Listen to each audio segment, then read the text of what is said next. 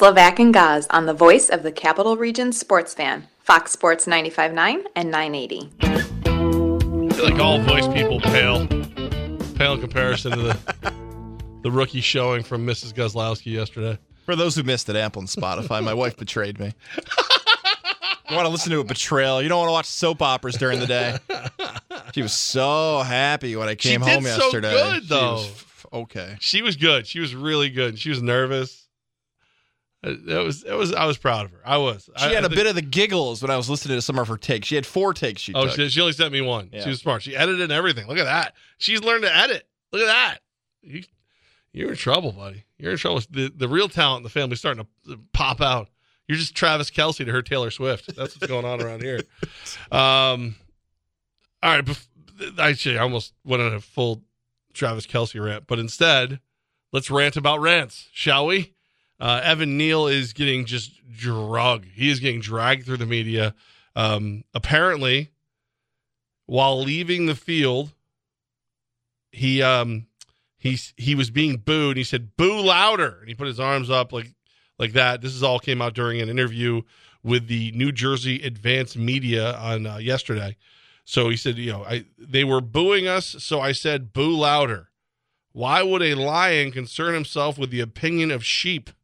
The person that's commenting on my performance, what does he do?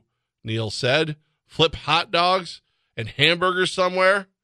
And then he went on to call them Fairweather bandwagoner fans.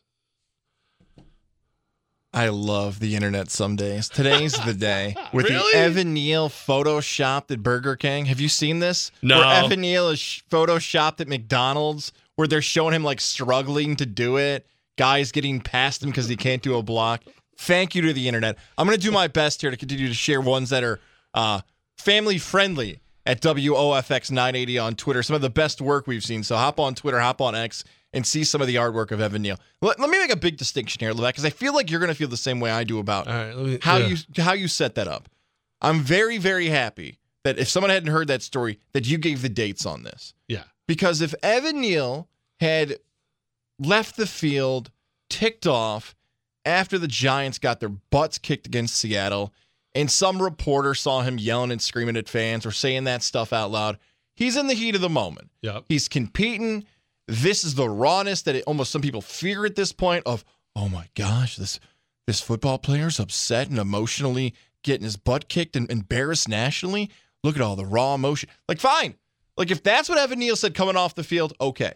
The fact that this interview was given on a Wednesday and he still doubled down, no pun intended there for a double down meal if you're trying to find some a local fast food restaurant. That's what ticks me off today. Like never in the history of sports should you take a few days and then rip the fans. And then rip especially in New York. Yeah. So I, would have given it a pass if it was Sunday or excuse me, Monday, but not waiting 48 hours later to rip the fans. I just don't. I, I guess I don't feel like it's as big a deal as everybody else does. He's he has since issued an apology. So let me give the apology, and I'll tell you how I, how I feel. Uh, he, this is uh, the notes. He, you know, he X Twitter tweet X the notes. It's X. serious when it's on yeah, notes. when you because you got to write it out. Some The notes. personal news. Um, quote, I am wrong for lashing out at the fans who are just as passionate and frustrated as I am. I let my frustration in my play and desire to win get the best of me. I had no right to make light of anyone's job, and I deeply regret the things I said. We are working day in and day out to grow as a team, and this was an unnecessary distraction. I apologize. Uh, yeah, I, I like the apology. Should he have done it? No. Is it the end of the world? No. Like I heard, I've heard, but um, I've heard Don LaGreca. That's that. Have you heard his rant circulating the web? I saw it all New over York, the place. Yeah, New York media. Cut his fat ass. He yelled. Um, I got uh, I got a lot of other like media. They want they want him cut. They want them. They want whatever happened to sticks and stones. Like, and if you're a real Giants fan, you don't really want you don't want him cut for this. You want to boo him for this. If he's cut, you don't get him. You know, and also it's just if you want to cut him, cut him because he sucks. He just hasn't made the he hasn't he hasn't gotten better. I, I just I like I like hearing what people really think.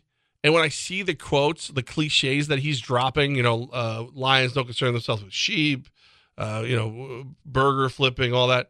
I I can almost guarantee you that he's been upset. He was upset all the way through Sunday, Monday, Tuesday, and friends probably rallied around and went, Bro, lions don't concern themselves with sheep. And and what, what do you care about some dude who, who flips burgers for a living?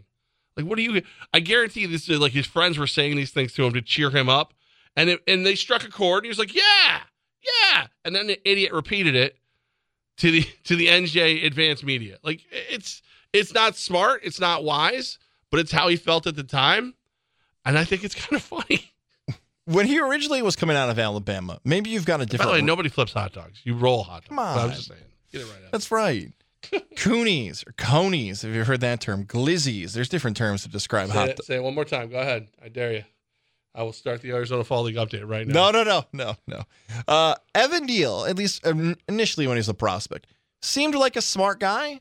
Like seemed well spoken, well educated, could be a leader, could be someone you want to have the offensive line elect as captain. Now, is that because of quotes that I heard, or because he was wearing glasses as an offensive lineman and I assumed he was smart? I don't know. You know, I, you don't really see a lot of offensive linemen wearing glasses. Just be honest. Think of five off the top of your head right now. It's hard. But here's what I've learned about some athletes, and it feels like today, Evan Neal is one of these guys. Evan Neal's what, 6'6, 6'7, 295. The biggest compliments he used to get was that he didn't look what he weighed. But Evan Neal also might be one of these athletes who never struggled. You know, there are certain Right. athletes who dominate from the moment they get on the field, the ice, the court. And the first time someone's actually better than them or they're not the best is at the professional level. Mentally, some athletes can't handle it. Like this guy's playing in New York, playing terrible. I didn't think we'd ever compare anybody to Ereck Flowers again, but he's had some Ereck Flowers like plays as a first round draft pick, getting absolutely beaten and looking bad. I told you, what, about a month ago, Levack, when he really was getting his butt kicked, I'm like, I don't know if he actually like is thick enough. I don't know if he Yeah. needs to actually go eat some burgers and hot dogs. He- he- his body shape is not working right now in the NFL. But there's no reason to do this. I get what you're saying. Like, he's honest. Mm-hmm. we want this as media members. He's telling how he feels. But he's going to get booed the next time he steps Oh, yeah. in. And, like, Well, he already was though. He already was. I mean, his play got him booed. Like I love that. Like the film breakdown everybody had.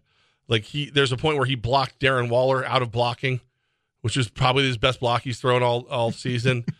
um, like I just, I, it's not the end of the world for me. Like maybe it's because I say things out of the heat of the moment all the time. Like I, my filter is a work in progress. So maybe that's why I'm willing to cut people some slack. Well, well described there.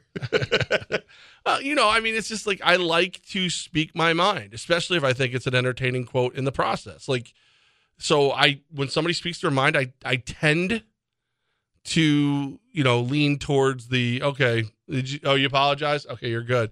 And again, what, what, what did he really say that was so hurtful? I guess is is the problem. Like, like if you flip burgers for a living and you're really good at flipping burgers for a living, you shouldn't be ashamed of it. You know, it's your, it's what you do. If you are ashamed of it, or Evan Neal, who's not good at pancakes, get starts that's enough to hurt your feelings. You need a new career. Like I, there's a lot of this stuff that I don't, I don't know. Like he, he didn't. There's no blood in this one, in my opinion. You like embracing authenticity. I do. Because in our world, that's the number one thing people want out of radio hosts and people who entertain for a living. They want them to be authentic because you can feel it. There's a Kid Rock quote somewhere out there that actually relates to this. Your problem, and I know this because I've worked with you now, your problem, and maybe it's society in 2023. That The we, wussification of there, America. You, there you go. Like Yeah. we want you to be authentic, but Yeah. not too authentic where you hurt somebody's Mhm. feelings. Like we want to pick what authentic you will be in our minds. Yeah, if you're telling the truth, or at least what you believe to be the truth, nine times out of ten, I'll roll with you. You know, there's times you say things you just don't need to say. Again, he didn't need to say this. It was, it was, it wasn't, it wasn't a very smart move on his part. But it's, it's not like death penalty bad for me. Like the, people who want him cut, you should have already wanted him cut because he doesn't play well. Like that, that's the reason you want Evan Neal off your team is he's not a very good offensive lineman. He learns to like I, I heard people go if he ever goes to the super bowl we'll boo him. If he does this we'll boo him. The pro bowl we'll boo him. Uh, if if he if he's a key part of an offensive line that goes to and wins a super bowl you will not boo him. You will forget all about the stupid burger and hot dog comment. You will get right in line and cheer for him because again he's frustrated because they suck. Like if they if they were good and he was bad and he was still he was all butthurt, that's different. You no one who represents the Giants as a fan, as a player, or whatever, should be in a good mood right now. Because you are a 11 point underdog to Miami, and I got a feeling Miami's gonna cover. Because I don't know what you can do to score on as bad as Miami's defense is. Unless Saquon's 100%, everything else just everything just kind of falls into place. I, what what am I seeing that's going to be different? Matter of fact, if I'm Miami, get Randy Gregory in there. Just crumble some some marijuana on there, some gummies right into the locker room, and then all of a sudden you got a pass rusher. Imagine his nose to the ground there. He's just like lighting it up and, and scooping it as he goes. I just again, it's just it's not. Everybody acting like it's the end of the world. Again, his terrible blocking is the end of the world. That's the end of the world for for Evan Neal. Him him calling people sheep is hysterical. Lions would block way better. Is there any blame to be put on NJ Advanced Media? Is there any blame No. to be put here on the? Hear this theory out for me for a second, because when This I is- I think this is going to bother me. I might have to yell at you. I'm sorry. I apologize in advance. so when I think about people criticizing New York fans, may, maybe I'll ask you this question: What do you think about athletes criticizing New York or New York fans, is there a certain athlete that pops in your mind? Um, Because there's one for me really quick. I mean, there's I, I can think of a, quite a few uh, actually. John Rocker's the one who always pops in my mind. Oh, I thought you meant like like New York guys who. Criticize New York fans. Yeah, right, yeah, right. yeah, yeah. When I think about the criticism of New York fans, the first name that always pops in my mind is John Rocker. Right. So, John Rocker, for those who might be younger, go find the article. You want to talk about someone who probably should have been canceled? Like, go. rocker stuff would never even be published in 2023 of what he says about New York as a society and the subway and everything else. Now, Yeah. Rocker got booed. It defined his career. It became a national headline. It was Sports Illustrated at a different time, but it was a athlete who was very popular, coming off as a racist and an idiot, and maybe just a buffoon and all those things, right? Hundred percent. Jeff Pearlman, who was the author behind that article, has become arguably the most popular and successful sports writer of the last five to 10 years. It made his career. Like, hey, if I bait this athlete into giving me a quote that's going to rip New York fans, I know I'm going to get engagement. How much I know bait I'm going did to you do it. need though? Like that's that's Was it a big thing one. on the hook? Right. I don't even know if there was a hook. I think it was like, I'm going to trick you into saying bad things about New York. Okay, I'll go. Like, it's not like, see, that's that's the thing. Like, there's there is predatory journalism. There are there are journalists out there who are just they're looking for that gotcha, that whole nine. I don't. Hey, Evan Neal, I noticed you did something on the way off the field. Uh, yeah, I said boo louder. So they've got to you. You're upset. I'm. Why would I be upset? They're sheep. Like, dude, it's not. You're just doing your job asking questions. Now, if like this was part of like an hour long conversation and uh, 46 minutes of this conversation was him going, I know I need to play better. I know the fans deserve more. Blah, blah, blah, blah, blah. Here's what happened when I left the field. And here's how I get through it. And this is all that went out. That's different. But this dude, you know, he he had a reckless mouth. Now he's going to pay for it. And then it'll be over if they win. If they don't win, this is what you're. Misery loves company. And right now, you are the, the, the center of the misery pile, Mr. Neal. I know it seems like I'm disrespecting NJ Advanced Media, not to be confused How dare you? NJ.com, which it still might be, but um, it's not the Post. It's not the Daily News. It's not the sites that maybe you might be It's more Fox Sports Radio 95.9 and 980. There you go. It might not be the place you might be more familiar with when it comes to New York coverage. I'm not saying they're doing a bad job. I'm just saying, like, hey, how in the world in the New York market am I going to compete and get clicks and everything else? There's a, and of course, Rocker claimed that I didn't know I was being recorded. I didn't know Pearlman was writing the That was such garbage. right. The- the- He- oh, the Sports Illustrated writer. You didn't realize was recording you. Right. Okay, sure, you did. But, but again, like there's there is hundred percent predatory media.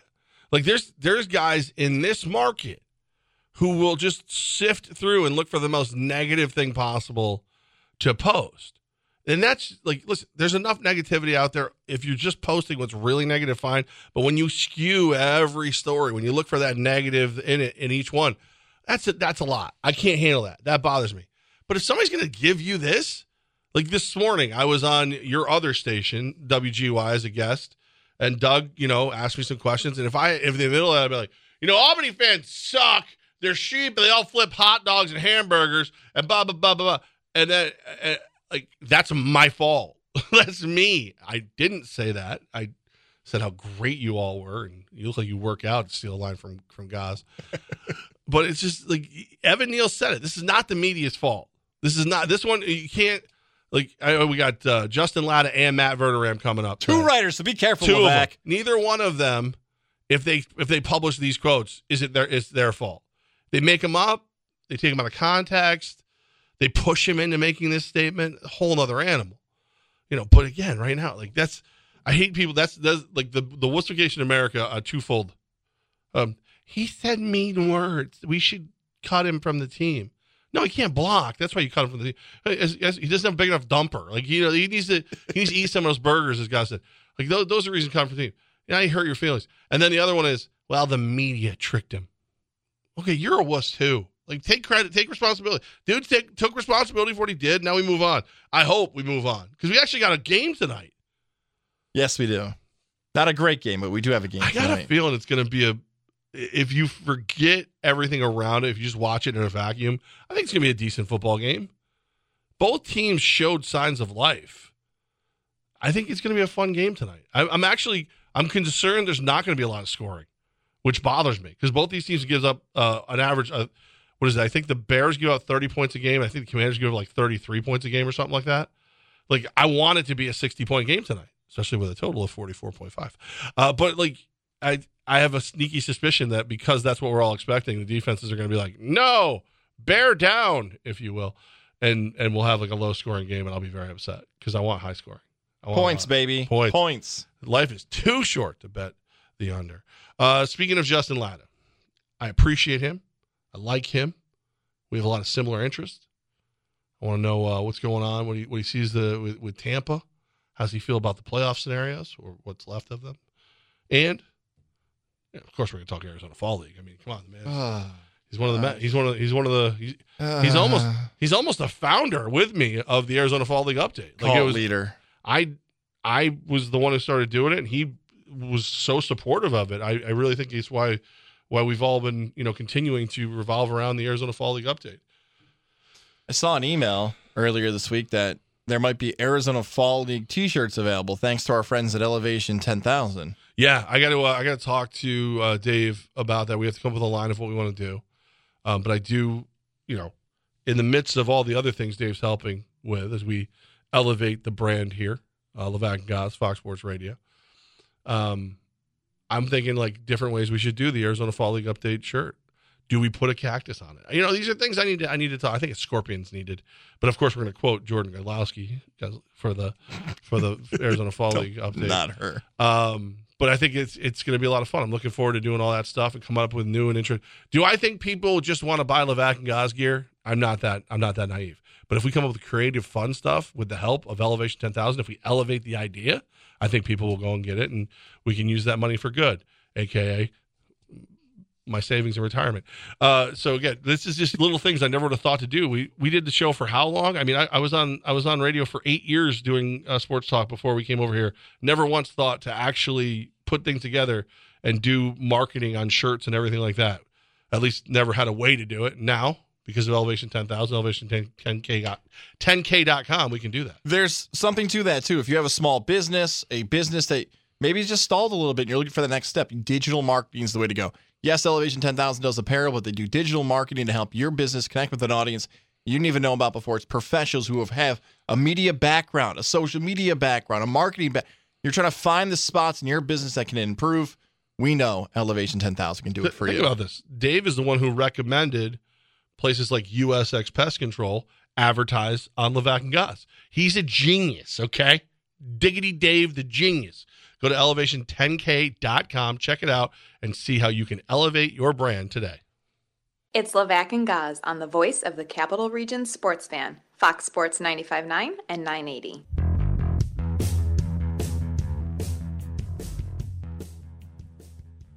All right, it is time to talk to somebody who actually respects great baseball, who is is paid to talk about baseball. So you should listen to him, guys. When we talk to uh, our good friend Justin Lada, of course, from Locked On Guardians podcast, which you can find as part of the iHeart Media Network, uh, also uh, Prospects Live and everywhere else. Justin, I, I can't get him to understand the greatness of the Arizona Fall League. I, I look forward. First of all, thanks for having me on, guys. I, I look forward to Arizona Fall League every year. Really, just because I can annoy guys in every which way, and I'm, I'm disappointed I can no longer con him into thinking it's the uh, the Arena Football League. That's going to go down as an all timer. that tweet will live in infamy, just trolling me beyond belief. Which, especially since the you? NFL is back here too, so it's a whole other thing. I can't believe you fell for it. You you were going on the show like you absolutely like oh yeah the the uh, the AFL the, uh, the Arena Football League that's still going on right, and then you took you a few seconds to realize what what I was doing. How dare you? Let's talk about Major League Baseball playoff overall. An overriding, big, large question here. What do you feel about the expanded postseason? Do you like the larger wild card in this new format in 2023? Yes and no. That's such a cop out answer, right? I think I think more playoffs are good because it's fun. I kind of miss the the one game wild card because there's nothing better uh, for TV than you know the, the winner go winner go home mentality. And I guess you kind of get that because whoever wins game one, it's winner go home in game two.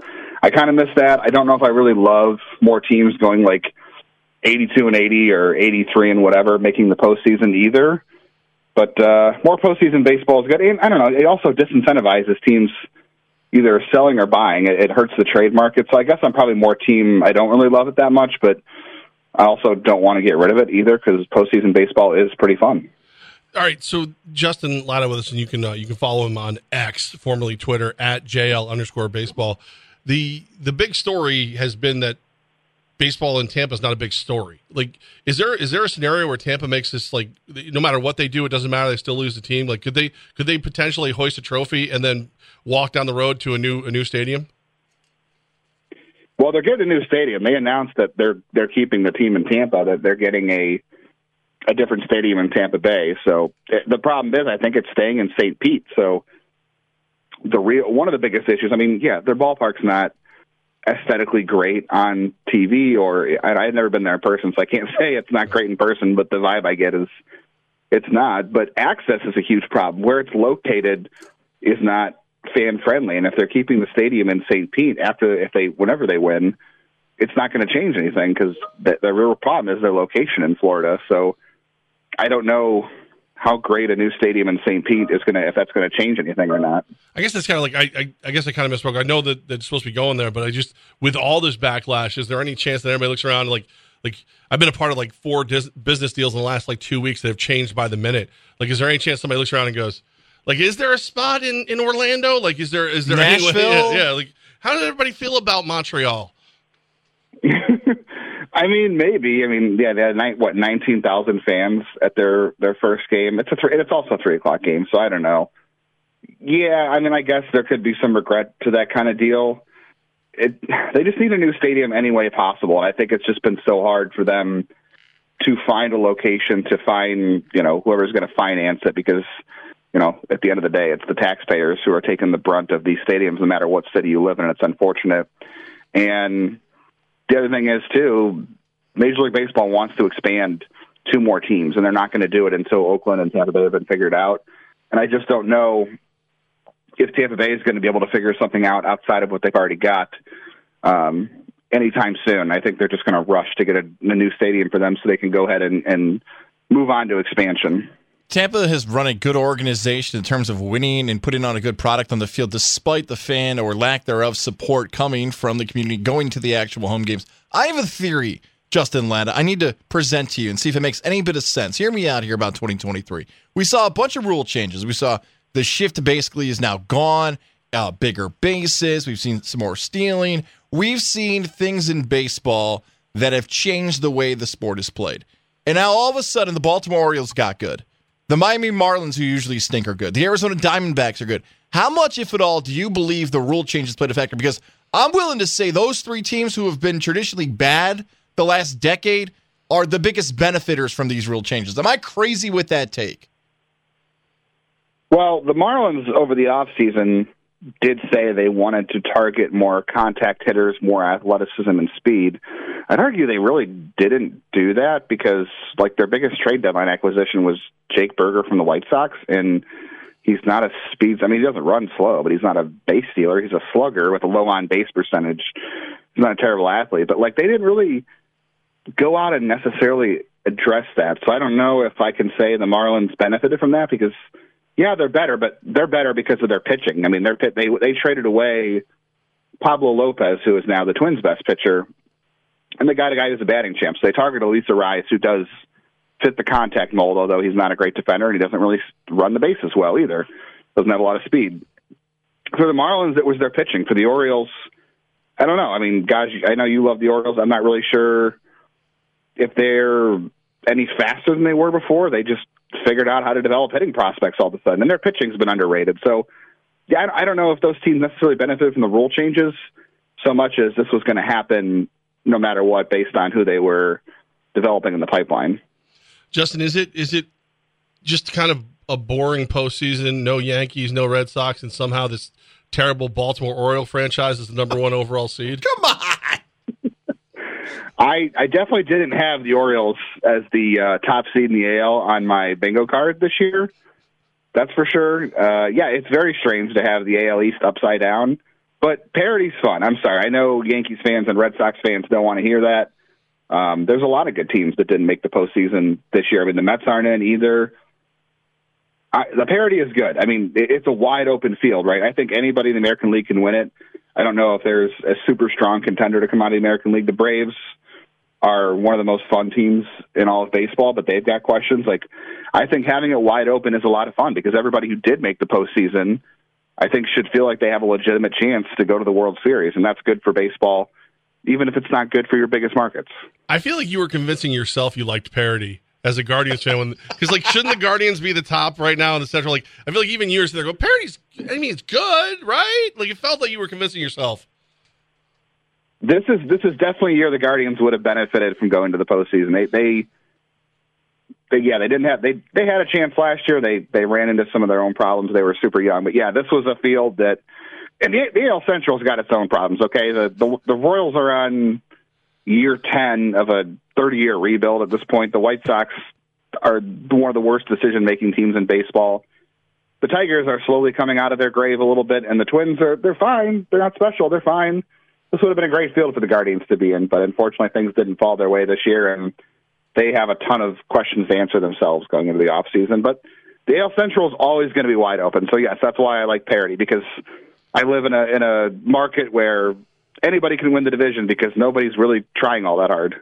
As someone who's covered prospects in New York, has worked in the New York market, uh, talking about college players and others, but you cover baseball in Ohio, and I know that probably still burns you that you have to call them the Guardians. I know you're a big Indians fan, one of the biggest Indians fans I ever met of any sports team. But I bring all this up because when you, as a Ohio media member, look at New York from the outside, we'll start with the Yankees and then the Mets as well. What do you see as some of the biggest issues for those franchises that want to see these teams become a playoff team again in 2024?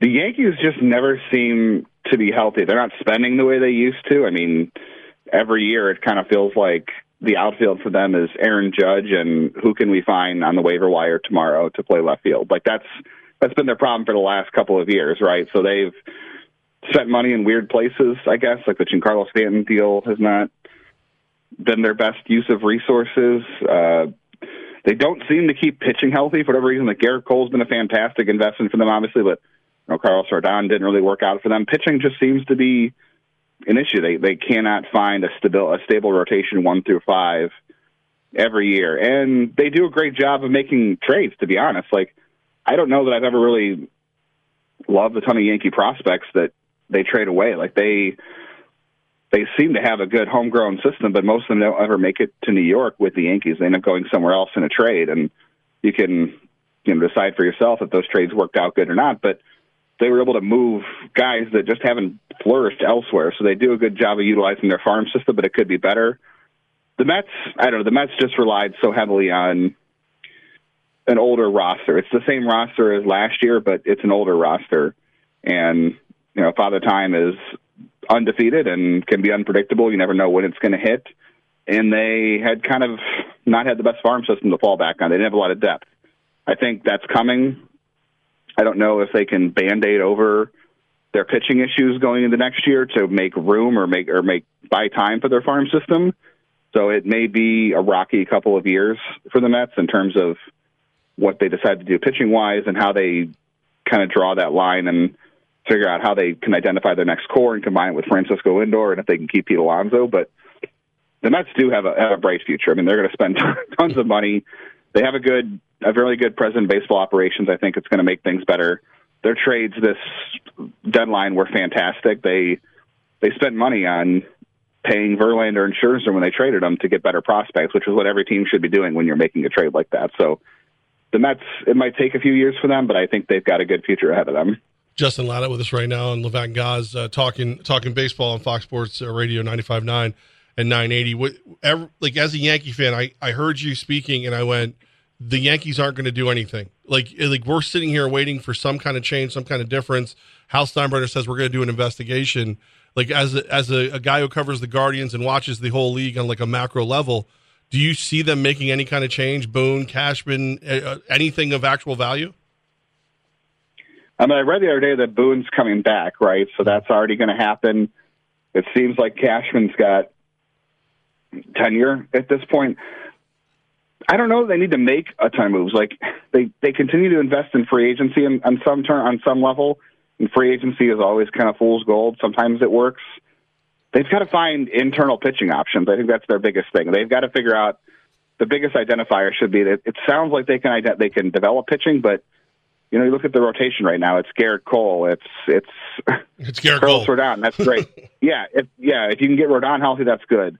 Uh, I think Clarke Schmidt and Mike King both had somewhat underrated years. Truthfully, the bullpen's not bad. They they seem to find guys to fit the bullpen. Like, yeah, Cortes wasn't healthy. Luis Severino, I have no idea what happened to him. I think it's really an internal pitching game for them. Um, the, the Yankees are never going to be a team that goes out and trades for somebody else's prospects. Like the only time they've truly been a seller in terms of uh, you know the trade deadline was to Cleveland in 2016. Ironically, uh, I do like Drew Thorpe. I do know Chase Hampton had a great year for them, so maybe they have some internal options. I think they they just got to figure out how to put together a pitching pipeline. They got to figure out how to keep guys healthy, and they've got to figure out who they're going to put in the outfield next year. But stick with some of the young guys, right? Like they brought up Austin Wells. Jasson Dominguez is going to be a good player. Obviously, he's going to miss some time with that injury and the surgery. Anthony Volpe had a better year than most people think. I know he had a, a poor start to the season. Um, stick, maybe they need to stick with their own homegrown guys instead of going to free agency. I know that's not what everybody wants to hear, um, but you know Anthony Rizzo spent a lot of money on. He had injury issues as well. You see all the guys they spend money on. It tends to be an injury game, and that's what happens to older players. So maybe they just need to stay the course. Like I said, I know that's not the uh, the sexy answer you're probably looking for, but it may be the best one. Well, any any good answer I'll take at this point. That's so I'll take that because at least I feel like you you thought about it, unlike Hal and, and Cash.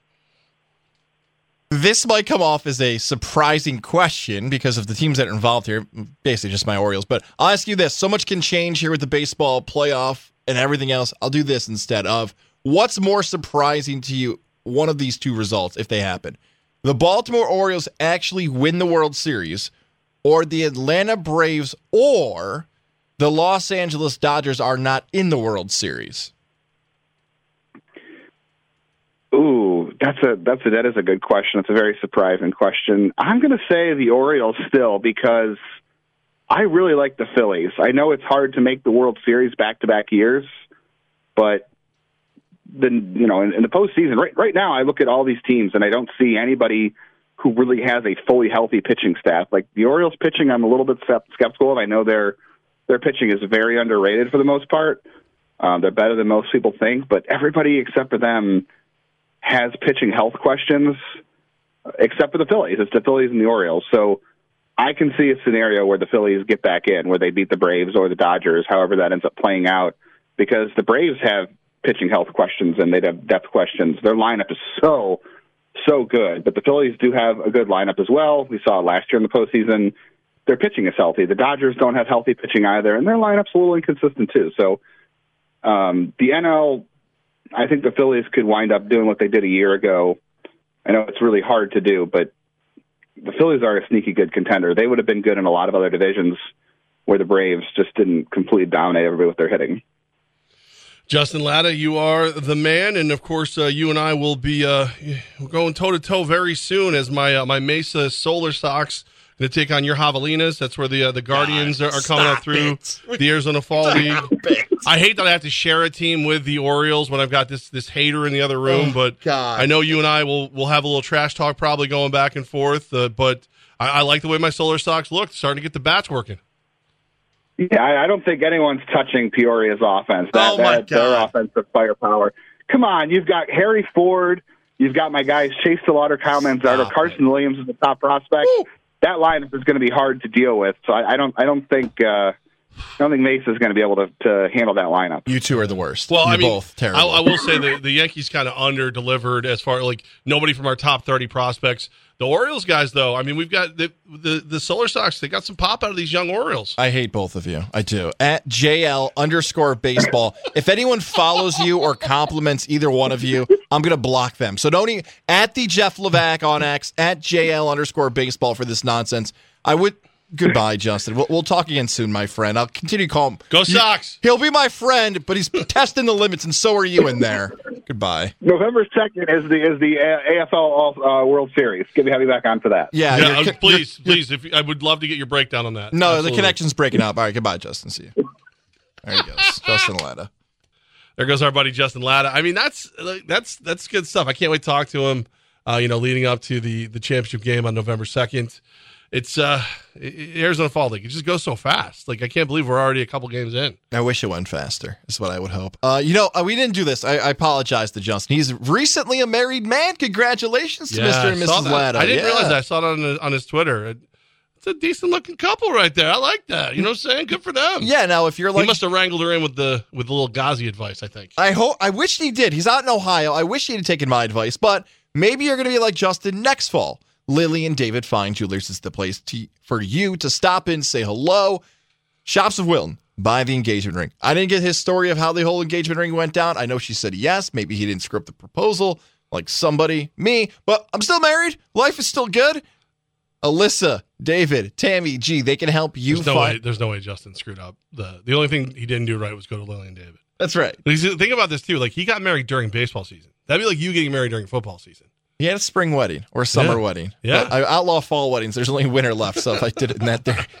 I, you know what? I'm with you. I, if it wasn't for the greatness of, of, like every once in a while, when you talk about how much you enjoy shopping for rings, uh, and, and there's always like great uh, deals with wedding bands and everything at Lily and David, I'm like, if I ever did it again, Lillian David. If I ever did it again, Lillian David. That's it. That's the only. Like, I actually would rather just shop for the ring for somebody else. The Shops of Wilton, family owned and operated business, people that have been doing it for a long time and have heard all the different stories, whether it's engagements, celebrating anniversaries, maybe you just want to impress the girl you're dating.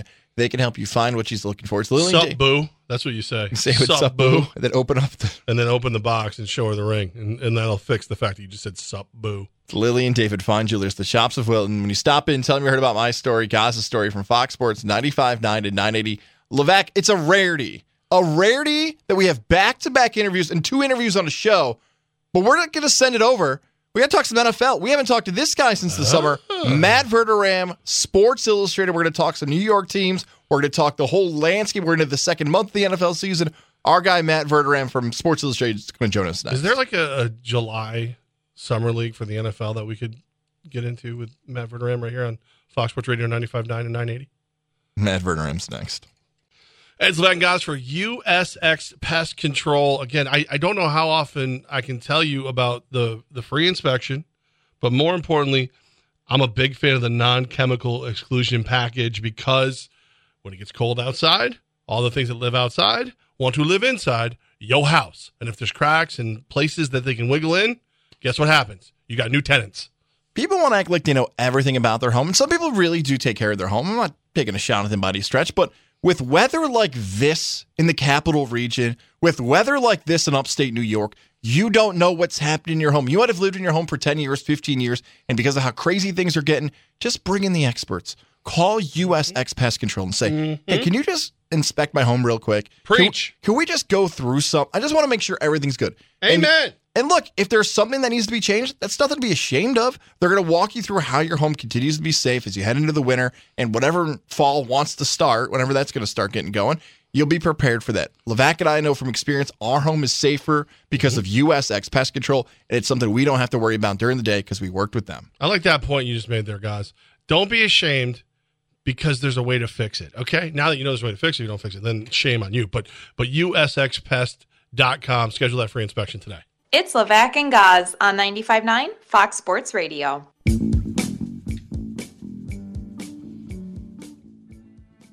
kind of true. When the when the Raiders do something stupid, I hear Matt Verderame's voice in my head. So I actually hear Verderame making fun of me. So it's like I feel like Sports Illustrated themselves is picking on me, and rightfully so. But it is uh, it's it's nice to hear your voice in real life now, and not just a, a psychosomatic thing I made up. Yeah, I, I'm not going to lie for you. I'm a little bit concerned for you, but uh, yeah, no, that's uh, that's fine. I'm, I'm happy to be here and give you my actual voice. We we haven't spoken since the Aaron Rodgers injury. I think Jet fan. We're going to lead off with you today. Talk with Matt about the Jets season. We see Rodgers go down, season ending. Zach Wilson looks terrible. Then he plays well against Kansas City, a team that you follow closely. How should Jet fan feel heading into Week Four with the whole franchise maybe going in a different direction? I'm talking maybe winning instead of losing every single game. Yeah, I think if you're the Jets right now and you're the fans, you're feeling a little confused because Wilson was atrocious for two games, and then really for most of three games because he pretty much played the whole Bills game, and then all of a sudden against the Chiefs played well. Like it wasn't just coverage breakdowns where guys were wide open. Like he actually made some back shoulder throws. He made a couple of throws in the end zone that were tight windows. So give credit where it's due. He played very well. Now the question is: Is that a one-off? Is that just a game where you you look back and go, "How did that happen?"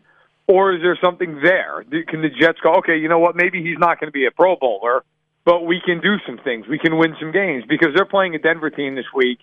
De- Denver might give up 100 points at some point this year. I, I think Miami was just scratching the surface for what Denver's defense is truly capable of.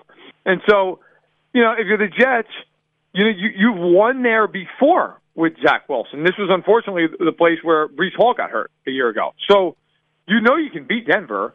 Um, and I, I think that's what it takes right now for the Jets to feel like, hey, you know what? If we just can win this game, get to two and three, it's not where you want it to be, certainly going into the year, but it's also a place you go, you know what? There's at least some hope there where if you lose this game, you're one and four, and Philadelphia's on deck, and it feels like the end of the season. Matt, there's this weird feeling I have that like having Aaron Rodgers around either like calms Wilson or or he I don't know if they Freaky Friday and he puts his brain in his head somehow and plays for him. But like if that's true, if Aaron Rodgers is the reason that Wilson can play well, is that is that a slight to the coaching staff that they can't get in his head the way his fellow quarterback can? It's an interesting take. I don't know. I feel like it's a slight. I feel like you know, look, Aaron Rodgers has been there and he's done it. He's won four MVPs, and he's going to be able to re- to relate to Zach Wilson in a way that none of those coaches can. Um, now, I got to be honest. My two cents. I don't think it had anything to do with Rodgers showing up on Sunday Night Football. I mean, I I think Aaron Rodgers had about as much to do with that game as Taylor Swift did. So, so everything. Like, hey, yeah, everything. It was the entire game. Um, look, Wilson played well. He he was able to get the ball out quick and do some things. We don't want to go crazy here. He didn't throw for 400 yards. He threw for six and a half yards in attempt, but he, for him, played yeah. really, really well.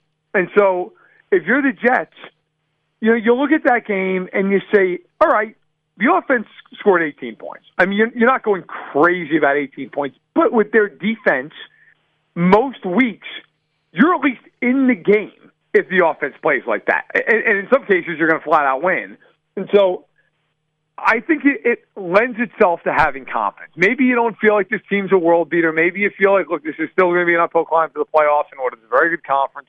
But if you really look around the conference, how many teams are just running away and hiding? You know, look, the Bills and the Chiefs are, I think, the two teams you'll look at and just go, yeah, unless unless something cataclysmic happens, they're going to the playoffs.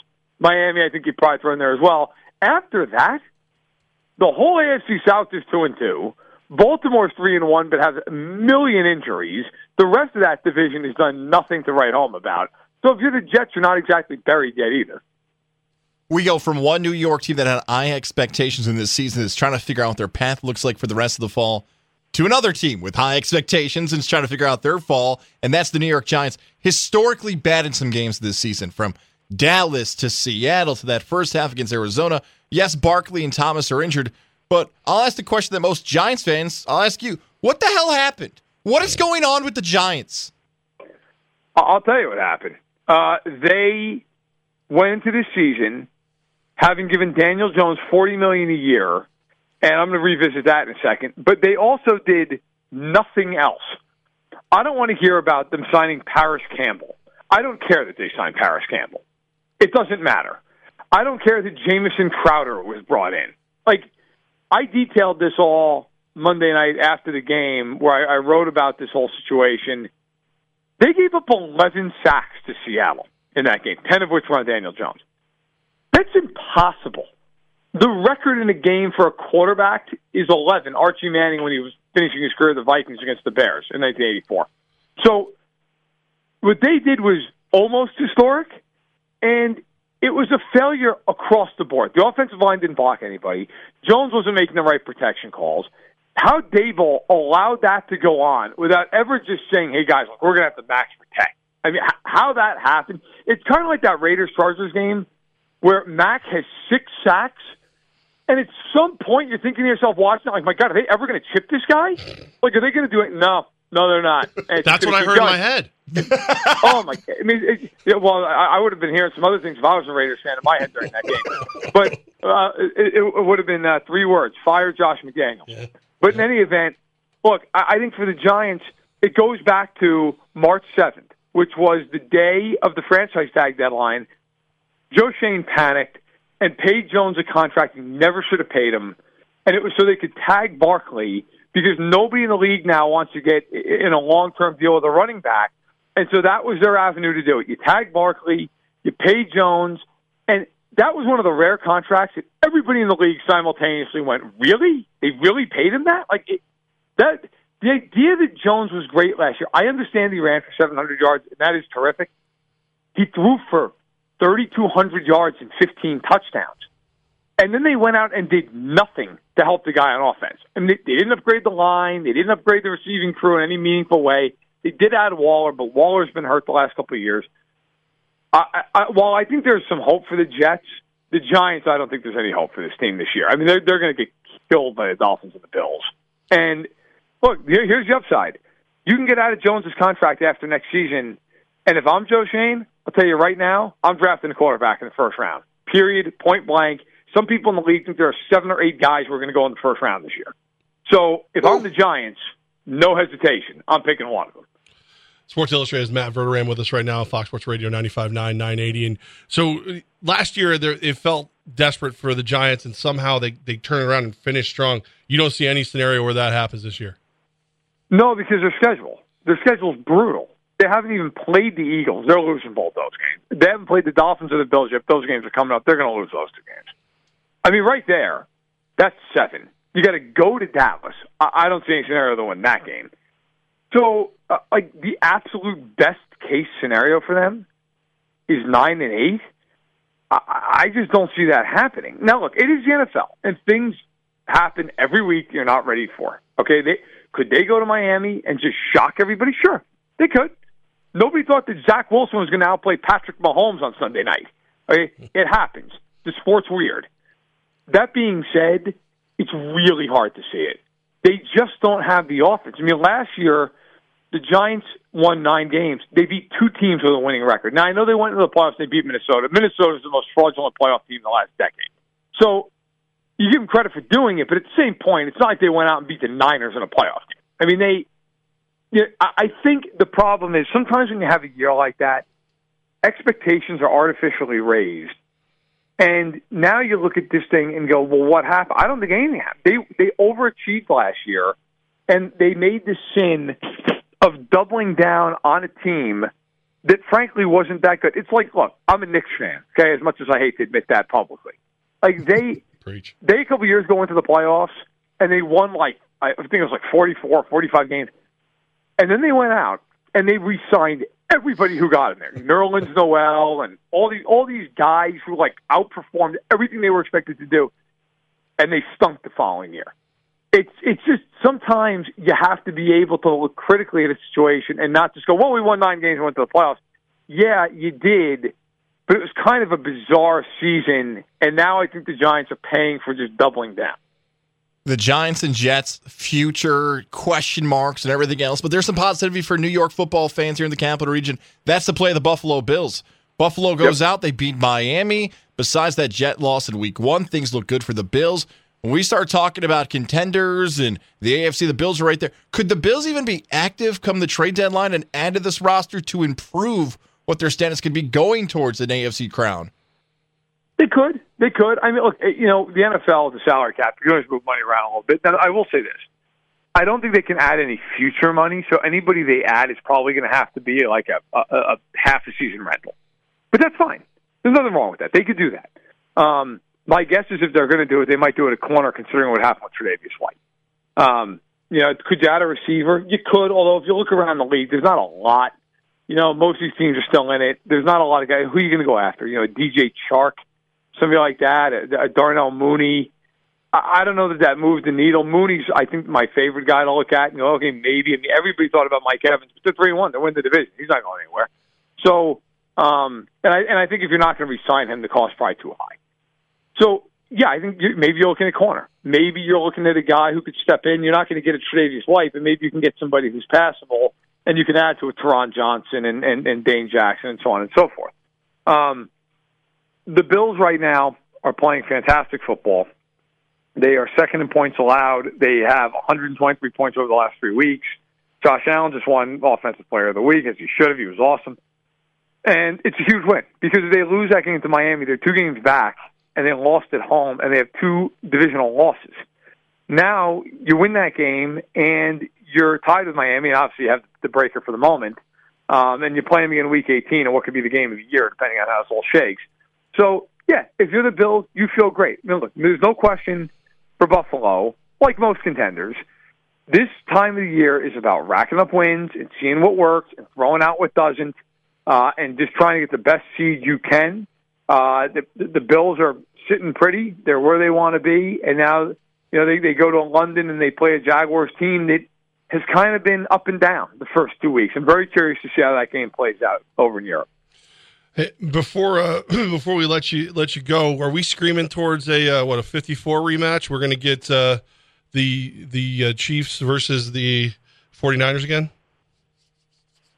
Yeah, I, I can't I can't go there yet. I mean, we're in we're going into week five with with Bears Commanders, and, and let's call it what it is. We're all going to have to survive that game together, uh, you know, as a unit to get through that. Um, but look, I think right now, and, and right now is the, the key term because it's so early. The four best teams in football at this second are the Chiefs, the Bills, the Niners, and the Eagles. I mean, however you want to order them, they're the four. And I know Miami fans will say, "Well, that's you know recency bias." The, the problem, Miami, I would have said that a week ago. Miami can't stop anybody. Like the Chiefs, the Bills, the 49ers, and the Eagles can all score and they can all play defense. The Dolphins, I just worry about the Dolphins that they're going to get to a playoff game and they're going to have to go to a Buffalo, go to a Kansas City where it's 12 degrees out. And guess what? You're giving up 38 to those teams the way you're playing defense, and you're not scoring 38 on those on, on those defenses. So I, I think those four teams, and, and I like Dallas, and I like Detroit, and I, and I like Miami. And if Cincinnati can get healthy, although that seems to be a, a huge issue at the moment, um, I like them too. But those four are the teams that maybe even aren't totally like playing the best at the moment because the Chiefs and the Eagles kind of been up and down, even though they're combined seven and one. But those are the teams you look at the rosters and go, they are the teams that when they put it all together, they're the most complete teams in the NFL. Should the brotherly shove, aka tush push, be legal, or should they get it out of the game? ah, what the hell? Leave it alone. You know what? I like it. I mean, it's kind of like baseball, where they have to outlaw everything that, that that comes into play because no one's smart enough to figure out how to beat it. You know, like like in baseball, you turn on a game from a year ago, and it feels like there's all eight defender, all nine defenders, like lined up on the left side of the infield to play a right-handed hitter, and you have like the, the team that's at bat just screaming at the umpire, like, "We don't know what to do with this." Like, well, you, you could just hit it to any other part of the field. Like at any point, like figure it. No, can't be bothered. Like you know what? Stop it. Figure out a way to stop it. I mean, I I, I think at some point, um, maybe you look at it. Maybe there's some kind of a rule. Like you, like you simply just say, hey, look, Um, you, you can't push a guy forward, which by the way used to be a rule in the NFL. Right. Um, maybe you go back to that, but I don't. I don't have a big problem with it. The Eagles are doing it at a great club. No one else is doing it. No one else can seem to find success with it. So, kudos to the Eagles. We're going to get you out on this because your alma mater is Oswego. And Oswego, at certain places, media members get subs named after them. And the last time I believe this happened, a producer in Syracuse finally got Linda Cohn's sub up and going. We now have a producer from Oswego named Zach Boyton, who, like you, is a fellow former Laker. We got to get the Matt Verderame and the Brady Farkas sandwiches going in the Oswego shop. So Levack and I are obviously not going to do it. We're going to pass it off to Yeah. Zach to get it done. So the process is in motion, Matt Verderame, for you and Brady Farkas, fellow Oswego Lakers, for the sub for a Sports Illustrated writer to be placed right there at your alma mater. First of all, if that happens, it's the greatest honor of my life. Um, and secondly, if Farkas gets a sub before I do, I'll call the FBI. okay, I, I will. I will never hear the end of it from Farkas, who I talk to probably weekly. Um, I, I will. I will absolutely seek uh, a, a lawsuit and an injunction if that happens. He's the one and only Matt Verderame. That's right. Thanks, Matt. Appreciate it, I love man. that. Make sure you follow him on Twitter at Matt Verderame. Uh, read him in Sports Illustrated, and uh, get out of my head. The Raiders suck. I can't do anything about it. Yeah, well, that that that's uh, a running theme now for the last thirty years. That's fair. That's way too fair. I'm gonna go now. I'll go cry. Well, well, Levack is crying. To tell you about Mohawk Honda. The top four four is on the way next. Four biggest stories in the world of sports. We get that every single day thanks to Mohawk Honda. If you're looking for a new ride in 2024, the place for you is Mohawk Honda. Shout out to everybody over there. By the way, they had a cookout the other day. Saw that on Instagram. Make sure you're following them on their social media accounts. We would have liked to stop by. We would have liked to be a part of that cookout. I won't cry over that. But we will be back in Mohawk Honda Market on October 26th. That's a Thursday. We'll be back in Mohawk Honda seeing all the great things. Fall, I know it doesn't feel like it this week, but is here. So if you're looking for those new vehicles, those new rides you've been saving up, upgrade today. Don't head into 2024 with a vehicle that you don't trust. Have the bragging right that you have the best vehicle you've ever had in I your don't life. trust the Raiders. It's people that you can trust during the car buying experience. Shout out to Greg Johnson and Lindsey Harridan, Cam McKenna, Brian McKenna, John Lucas. I know we just talked about his Giants. Hopefully he's feeling all right and everybody over there. We love the crew at Mohawk Honda. If you're looking for a vehicle, no matter where you're listening, whether it's on 95.9, 980, 1031-HD2, make sure to set those presets in your beautiful Honda, by the way, or on the app and you're out of drive in. Head over to Glenville, Freeman's Bridge Road, Mohawk Honda, where they always go out of their way to please you. Top word for on the way next. Levack and Gaz. Fox Sports 95.9 to 980. Levack, you going to make it? I don't know. I'll try. It's time for the top four at four with Levack and Gaz.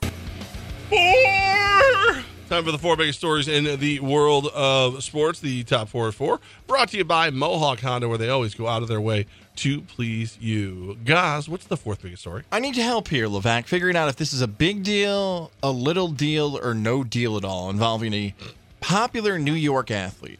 Okay. That is Pete Alonso. The New York Post today is reporting that Pete, Al- the Pete Alonso, the slugging superstar, a home run derby legend, has hired a new agent.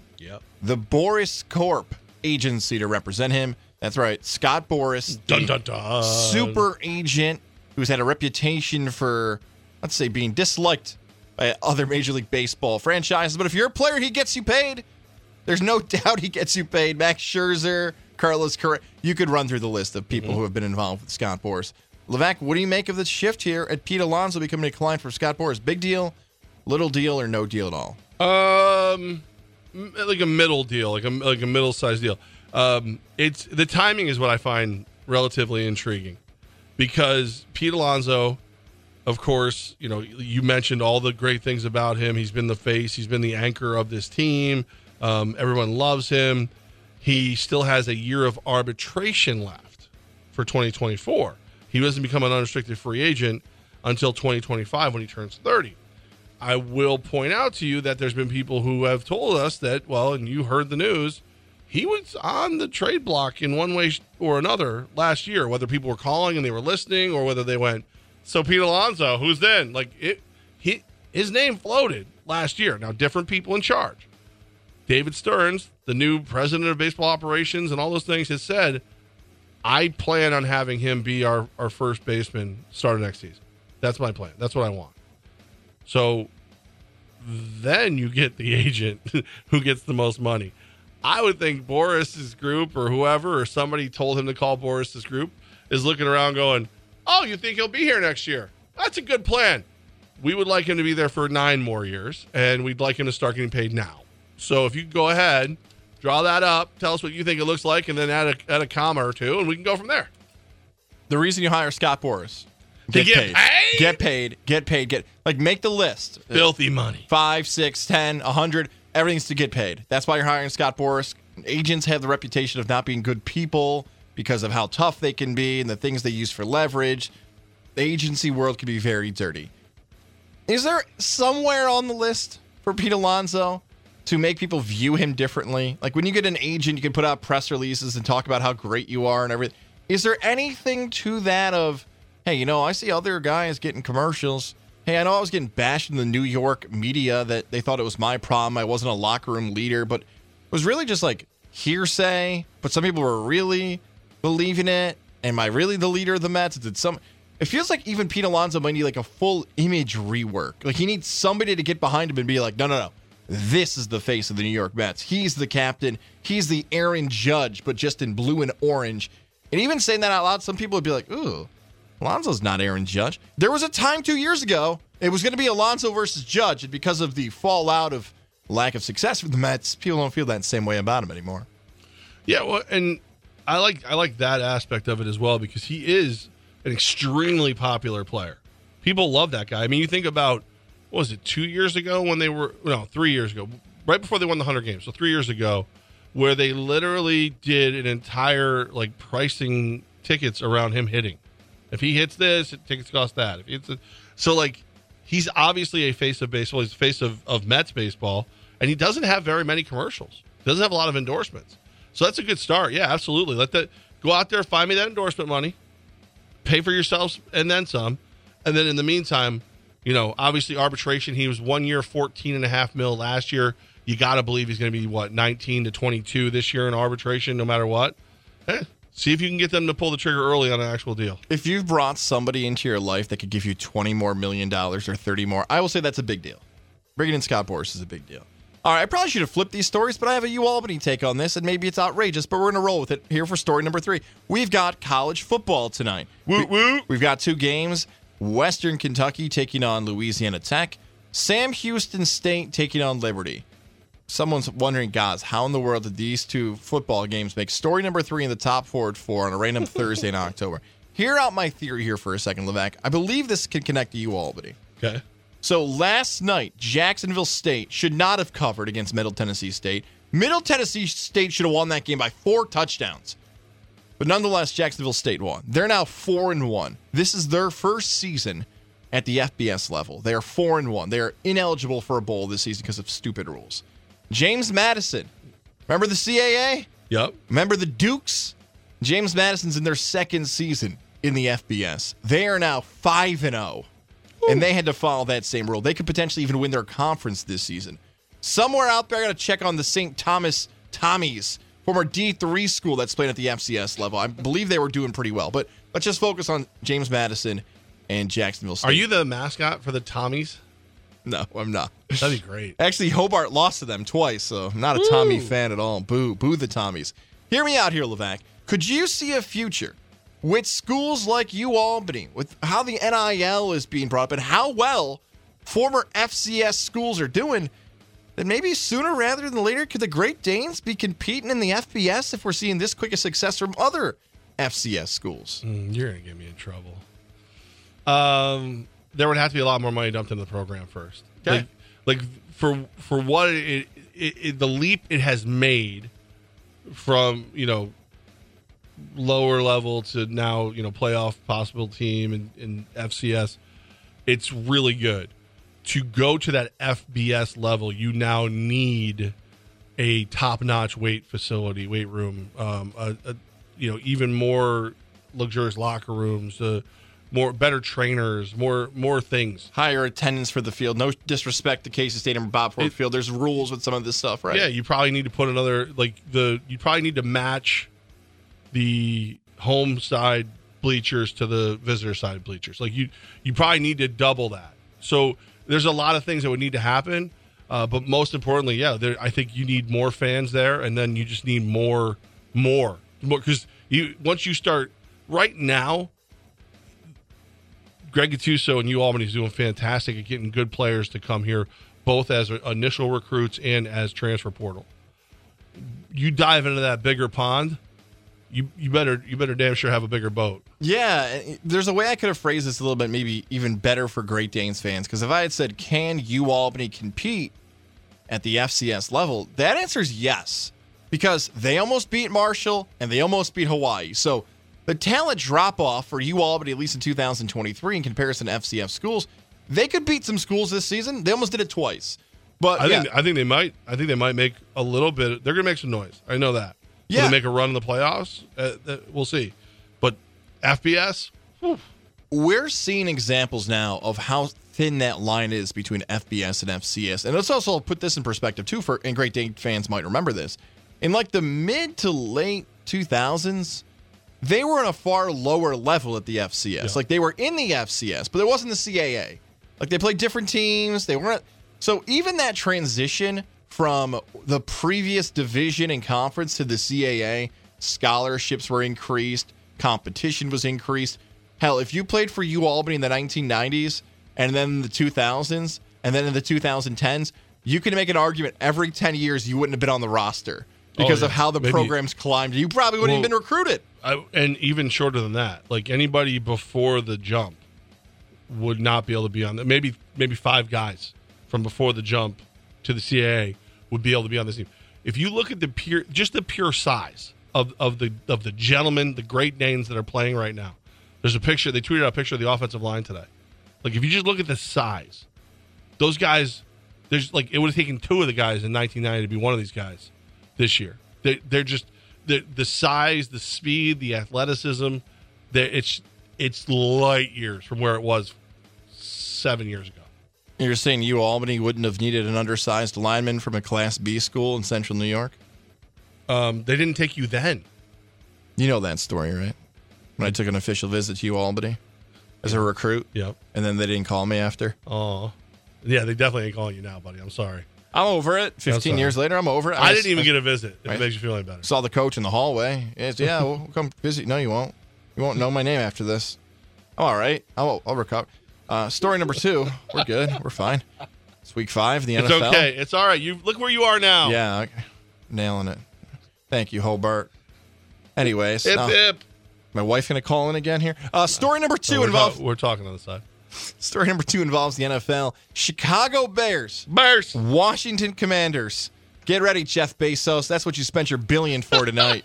Eight fifteen kickoff. We can dive deeper into this a little later if you want, Levack. I definitely this is my play. My play of the day is going to be in here. I'm, All right. I'm not 100 percent sure what it is yet. Give us a little appetizer, though. Something that if people are being a little negative like me, I think it's more about that U Albany story that popped in my mind about Bears Commanders. But give us a little positivity of what fans can expect in tonight's kickoff to Week Five. So the the thing that gives me pause in just saying the Commanders are the better team and they'll win this game, you know, because of their defensive front and everything. This is the first time this season the Bears have had a quiet week. They jumped out to a very a very nice lead. They should have beat Denver, but you think about the news from that game to now. No FBI raids, no thievery, uh, no grand larceny from Soldier Field the biggest story this week is people asking if Eberflus is is on the the hot seat, and he's saying he, they're very supportive of him. So this has been the quietest week for the Bears. They do have a lot of talent. They, if if Justin Fields gets loose, you could have some nice touchdown runs. I think this is going to be a competitive game tonight. Action. We're gonna. See, I'm really starting to like Robinson in the backfield for Washington. Like as a favorite player, his story. He's just a really good football player. Hits the hole hard. Maybe he's not going to dominate fantasy, although he's got in the end zone this season. I just like him as a player, man. I like how he plays. Chicago stinks. Chicago. No, no. I guess they positive for this part. Hang on. Uh, Chicago's future could be better than now. There we go. That's a more positive take. And yeah, we'll Well, dive. you're, you're yeah. almost at this point. If you're on the Bears, you're almost putting film together to go play for a different team. Is this stat right? Uh, The second day in a row, I'm like, is this stat about losing correct? We did this with the Twins earlier in the week. I've read somewhere the Bears have lost 14 straight games. You are correct. And 12 regular season, yeah. Well, Oh. I mean, obviously there's no postseason. Oh, 12 and 1 against the spread. Uh, I believe that's correct. Good God, man. Yeah, their last win, um, not counting preseason, would have been October 24th when they beat the Monday Night Football. They beat the Patriots in New England 33 to 14. So in that 2022 season, they got a win over the Patriots and a win over the Niners. Uh, and and the Texans. Oh my God, what in the world? And in each one of those games, um, Justin Fields threw for like 150 yards, but a lot of me ran for like 80 plus yards. If that stuff's not confusing enough for you, let's talk about story number one today. When you're prepping for a show, I know this is odd, but maybe you start thinking about, hey, on Tuesday, our show on Thursday is going to look like this. On Monday, our Friday is going to look like this. That's usually how we prep. So I was thinking a day in advance, hey, maybe even two days in advance in this case, because it's Thursday, we're going to have a lot of winner take all games to talk about. Potentially, this team could be on the ropes when we see some Major League Baseball wild card action on Thursday night. Yeah. All the series are over. Yeah. Nobody's playing tonight. So, Levack, rather than us previewing what could have been a winner take all game, we haven't really even recapped the playoffs and the teams that are advancing so far. It's and it's weird because you would you would think with it being the you play all three games in one market, there'd be a distinct home field advantage. No, two road teams, two home teams advance. The the Texas Rangers sweep the Rays. They're moving on, even though they were playing in Tampa. The Twins sweep the Blue Jays. I thought the Blue Jays had a chance of making a run. Uh, nah, go home. And then the the Diamondbacks, as you say, the Snakes, they went ahead. They they swept the Brewers in Milwaukee, and the Phillies handled the business, got rid of Miami. So it's it's two home, two away. Moving on. Saturday we get to see these games again. Uh, your Orioles are going to get the Rangers. Yeah, Saturday, 1 o'clock at Camden Yards because that old bag, William Joel's got to play a concert later on. I I'll believe give- everybody calls him Billy. No, no, it's William Joel after Pretty this sure it's nonsense. Billy Joel. I'll show you a real musician. Get me He's the out there piano man. with the xylophone. Yeah, you are the xylophone man. Greater than Piano Man. So there you go. Mm. Old bag's got to play. Here's my take on these four series. Philadelphia was just flat out better than Miami, even though you get a divisional opponent weird stuff can happen. We've seen that in the past in baseball. They're just better across the board. Pitching, hitting, that line, better. Philly is better. That's an easy one. I'm going to sk- I'm going to do Arizona. I wanted to skip it because even watching those games, you just think uh, the lineup's got no all stars. I know Corbin Carroll's having an all time rookie season. The stats, let's sit on Corbin Carroll. The stat that Corbin Carroll, a rookie, has more postseason hits in his career than Mike Trout's incredible. I love that stat so much. Ugh. Corbin Carroll has more postseason career Trout. hits than Mike Trout. Arizona advances. The Minnesota Blue Jays series, the Twins versus Blue Jays, that felt a lot about the fans. I know fans are grabbing bats, and I know we let off the show talking about it the start of the three o'clock hour about Evan Neal's comments and more. That felt like Minnesota needed that one because of so much despair in so many division championships, and they played well too. Tampa. Oh my God. Like Yeah. I've heard it talked about now locally in Tampa. Third time in a row I'm giving these guys a reference this week, but because of the heartbreak. The Rays, as much as I can't stand them, Levack, they won 99 games Yeah. and they got embarrassed from Yeah. the fans to ownership to Kevin Cash to the lineup. I knew once that Franco was out of the lineup, they weren't going to be the same team. That is on the level of that Lightning team that got swept by the Blue Jackets in that 8 1 matchup a few years ago where the Lightning were like going to win the Stanley Cup and they got smoked by an eight seed. That is one of the most embarrassing moments in Tampa Bay sports history. And I'm a Bucs fan, and there have been some bad seasons. Everyone should be embarrassed across the board for the Rays of that effort against Texas. And and you can't even say like, well, the, we had some injuries to our pitching staff, whatever. You got beat by Texas. Texas thought they were coming to that game with Degrom at least, possibly Degrom and Scherzer as their one-two, and instead their one-two is Jordan Montgomery and Nathan Eovaldi. SEC football fan gets this a lot. So let me ask you this question, and we might not get an answer till next week, but we'll get a preview of this. So if the Blue Jays get swept, The Blue Jays whole year, I couldn't believe they made it to the playoffs because the Alek Manoah, when they lost him, and he just, uh, you know, I, his brain broke. He got the yips. That changed their entire structure. They looked completely different after they lost him. Toronto's ticked that fan base because they felt like this was their year with changes in the East. If the Blue Jays got swept and the Rays got swept and my Orioles don't play well, Mm. is there going to be a case nationally that the AL East was overrated? and that's bad for the Yankees and Red Sox. I mean, nationally it'll probably happen, but realistically, you played your each other less this year than than historically, and you still put those numbers up. You it was a tough division all the way through. Things happen. I my story, if I'm you know just trying to start problems, Craig Counsell threw it because he's ready to go be the manager of the Mets. That's that's what I would did say. say that earlier this week. That's I true. would, you know, if I'm Craig Counsell, I'm like, yeah, uh, peace out, Milwaukee. I'm out of here. I'm going to Citi Field, baby. Let's go. And then Philly's just doing Phillies things. They're they're they're good. They're good. They're very good. So no, next round, we, no baseball till Saturday. So you got to take a day, two days off baseball because everybody had to go and finish their work early. Thanks for nothing, guys. Jerks. Could have more baseball. I don't care. I wasn't watching anyway. Um, I, I will tell you this: this morning, I went with the fruit punch. Went with the C4 Ultimate Energy Fruit Punch, zero Mm, sugar. That's what I did. Yep, I got myself one. I was uh, cruising by Speedway. I was like, oh, need one.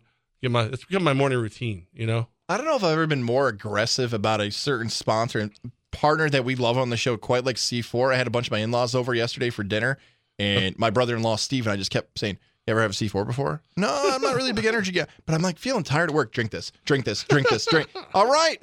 And he took it home, said, I'm going to have this. I'm going to get my day started tomorrow morning with a C4. I've been drinking too much coffee. I'm like, That's right. Some people are just dumping cream into their coffee.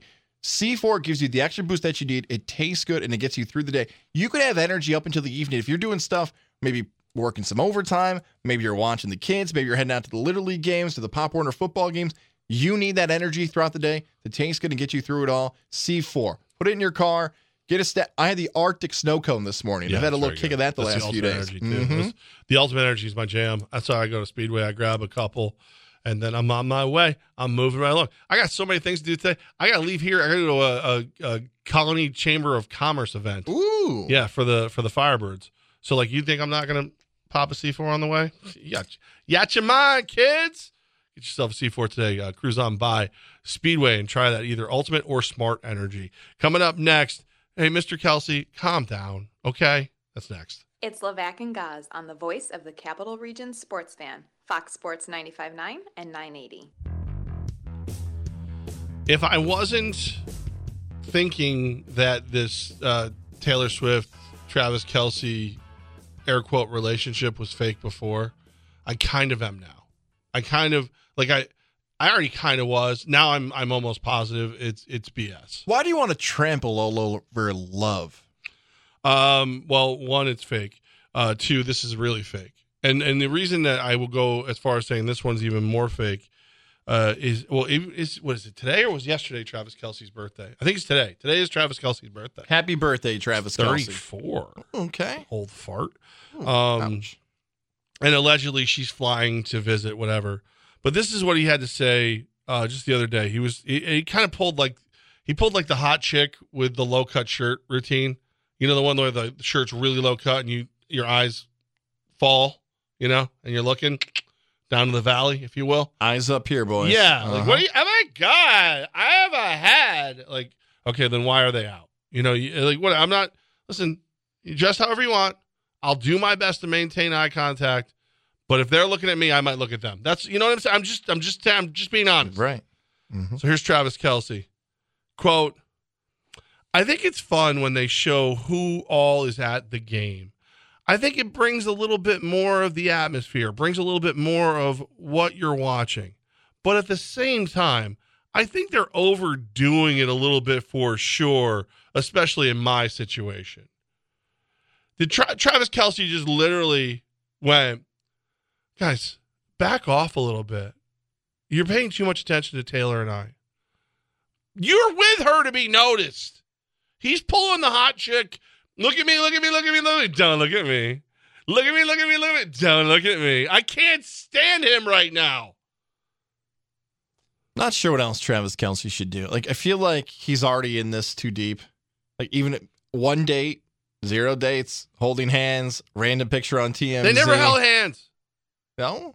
I No. thought, I thought Jared Payton had that video. They were just walking next They to each other. They just walked next Okay. to each All other, right. and then they got into a convertible so you could see them better. You know what I mean? Come on, it's a chilly night in KC.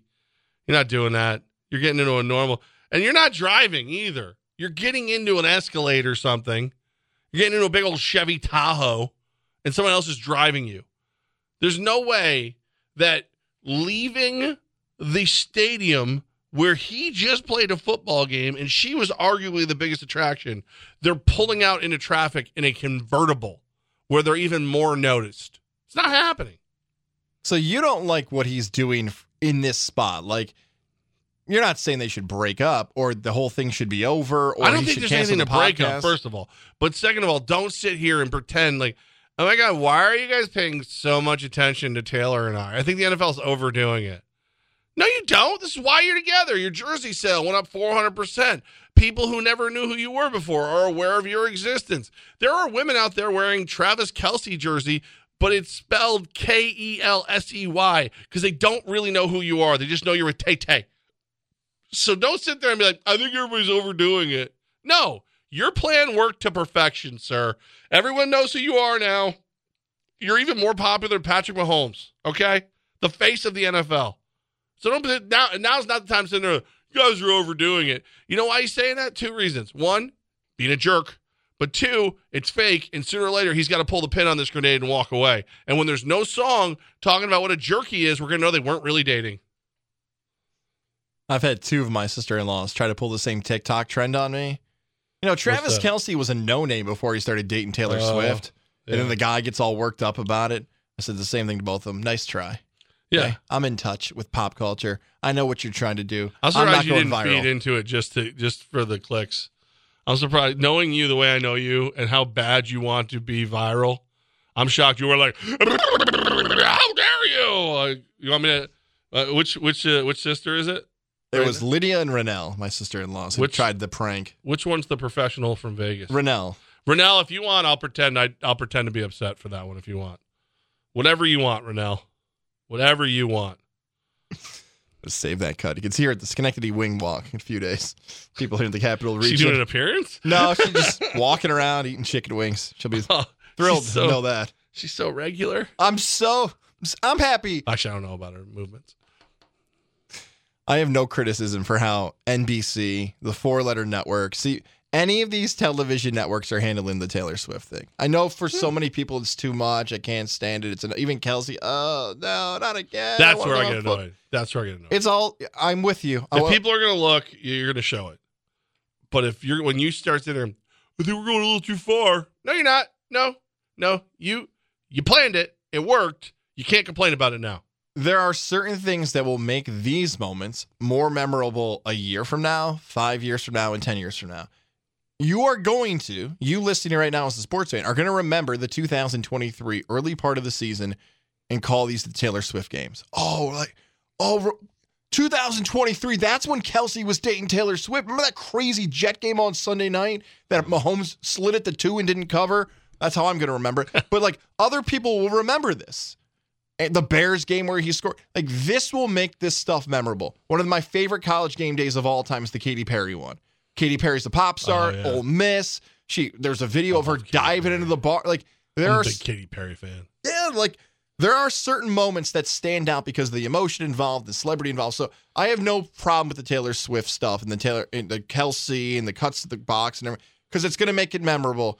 I guess just like me, people are trying to go viral and get the clicks and the retweet. This is a business after all. It's a media business. You're right. People are tuning in. Like I'm actually curious right now. Like, is she coming to more games? Is she done?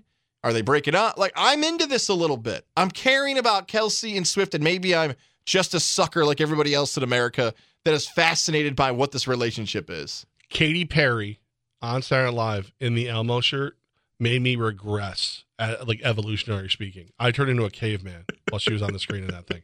I was,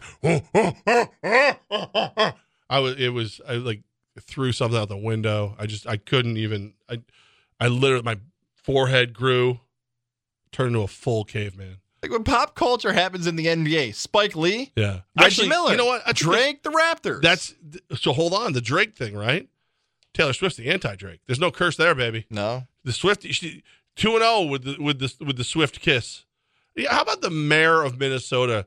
We would love if she came to the to the area. Blah blah blah blah. It's just, it was a great plan. It worked. Don't, Travis, you how dare you pretend that you're like, guys? How about a little privacy for Taylor and I? Can you back off a little? It's gone too far. No, it hasn't. No, you went exactly where you wanted it to go, and now you're now the two of you are sitting around going, God, do we have to actually date? Do we have to do this now? Somewhere Meghan Markle and what the former prince are looking around like, please, no more. We're sick and tired of Yeah. all this publicity while we say this during an interview on a network station after we just filmed our reality show. We're sick and tired of you guys talking about us, but please buy our book as well. You brought you brought this up um, with the Pete Alonso thing. Like, do you go get Scott Boras as your agent so that you can get more commercials and all those things? How many like B level NFL stars right now are their agents looking around going, "What is Doja Cat doing? Like what? Like what? like like how many right now are like? Is there a single Kardashian? Do we know if one's single? No, we're not sure. Okay, Two Like- words Demi Lovato. have you have you considered a little Selena Gomez? How about that? Hello, Miss Miss Gomez. I hope your career is in need. What? I'm sorry. I hope you're well. How do you feel about dating this guy? And it's just like you know, what's it? Uh, Knox. Knox is in there going? Hi, Look, I we, have socks. we don't even need you guys in person. Photoshop's unbelievable. CGI, we, we'll figure it out. Like, just sign over here. Oh, by the way, do you need a podcast? Because we launch that. That's Yeah. that's helping us actually a little bit. Just gonna podcast. Do you have a brother as well? Because we're we're starting to follow the mold here. Yeah, there's a lot of things that work better. If you already have a podcast, if you have like a like a small uh imprint on media and that we can just blow up, that'd be great. That'd be fantastic. I, I really hope that's a thing. I, like Madonna's looking around. I'm single. Yeah, okay. We- saw your book uh, like like 30 years ago. no thanks. No. No thank you. Oh man, I'm just trying to think who out there has her kind of power right now. It's not a big list.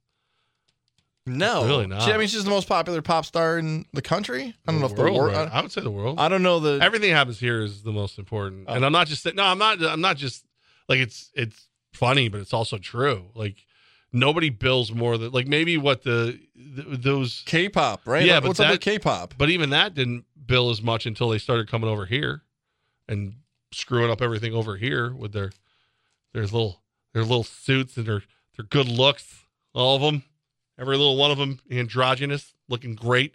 Uh, I'm sorry, I gotta go. Uh, I need a moment. K popping off over here.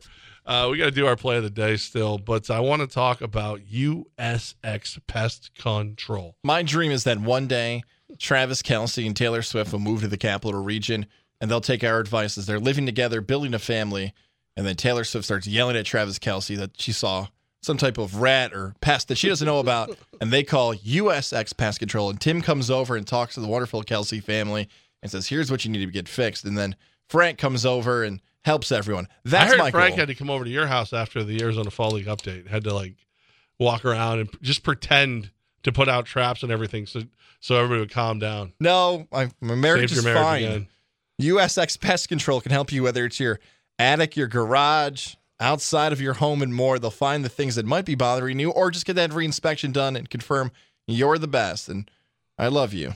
That's what. USX Pest Control can do for your family. I I love the non-chemical exclusion package, but it seems like you have a better relationship with Frank and Tim than I do at this point. Uh, but make sure you uh, go online today, usxpest.com, schedule that free inspection, and start the journey with USX Pest Control. Play the day coming up next right here, Fox Sports Radio 95.9 and 980.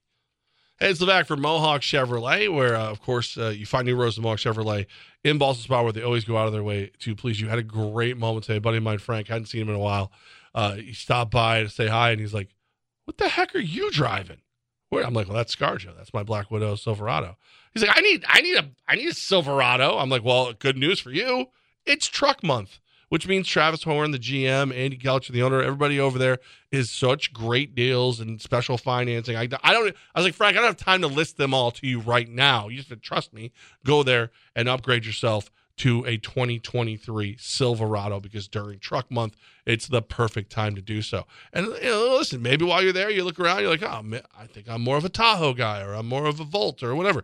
Well, they got so many great vehicles on the lot at Mohawk Chevrolet. You're going to find exactly what you're looking for. But again, I recommend during truck month, you find new roads to Mohawk Chevrolet and get yourself a Silverado because they go out of their way to please you. It's Levac and Gaz on the voice of the Capital Region sports fan, Fox Sports 95.9 and 980. just like they drew it up for Thursday Night Football. The improved Commanders with Eric Bieniemy calling the offense versus the whatever the heck the Bears have turned into with Justin Fields running wild, 0 and 4 versus 2 and 2. 0 and 2 away, 1 and 1 at home. Commanders host the Bears. Uh man, 6 point uh, favorites there for the Commanders. Uh 44 and a half points for the total. That's if you uh you like doing the wagering and again, this is uh the point where we do the play of the day, which is brought to you by Mohawk Chevrolet and uh, right there in Ballston Spa. Find New Mohawk Chevrolet where they always go out of their way to please you. I don't I don't like anything about this game tonight, Levack. Really? I know Washington's played really well, and Washington fans probably are. Know, there's a lot of fans that are excited for the future. Now with a new owner in Washington and how well the team has played, you have a really good future. It seems anything not named or associated with Daniel Snyder feels a lot better. So Washington should be the winner tonight. Washington should be the best team on the field. I would take Washington, but because of the money line and a weird part, six you said was the number right. Yep. Uh, I feel like that should be bigger, so I'd probably stay away from that. And the Bears are eventually going to win. As we like to say on this show, stolen from another show, they play too, Dave. They get paid too, Dave. I nailed it. so I would go with Washington, but it'd be a stay away game for me. Well, it's so the I like I I, I really want to bet the over, but I feel like 44 and a half is a little low.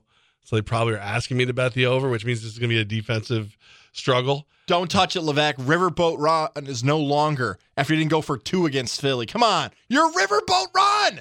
Go for the win. But also, like when you look at the Bears and what they've been through this season, like Eberflus is now calling the defensive plays because your defensive coordinator had to step down for his health, which we were told his computers got raided, which sounds like you're worried about your health once you you know go away to summer camp. Wink, wink. Um, you had somebody steal over hundred thousand dollars worth of equipment from Soldier Field. You've got you know Justin Fields talking about the coaching, you know, all this stuff going on. And this week, the only real story out there, besides people asking Eberflus if he's on the hot seat, is that apparently uh, Chase Claypool he just has zero interest in playing for the Bears, the wide receiver that they traded to get away from the Steelers. Um, I don't remember who I heard say it earlier today, but it's a great point. Like if if the if the Steelers call and offer to trade you a wide receiver, say no because they seem to know exactly when to get out of those wide receivers.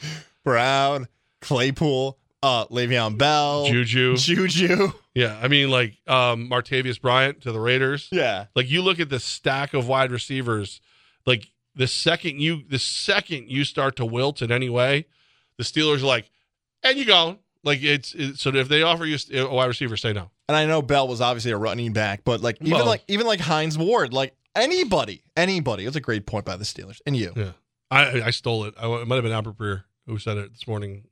I might have. I don't remember. But uh, it- I just I feel like the Bears are going to put on a show like the best they can. I think you're going to see a very similar performance to what they were able to do before, even though that front, that defensive front of the Commanders is really, really stout, really good. But I, I just think Justin Fields is going to run enough. I think he's going to do enough. I think him and Cole Kmet have kind of, you know, put together a little, a little, a little relationship, a little chemistry on the field.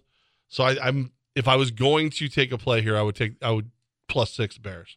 Oh, see, I was reacting like a peacock in here, like a bird. I'm like, Levack's about to be bold enough and take the Bears for the win tonight.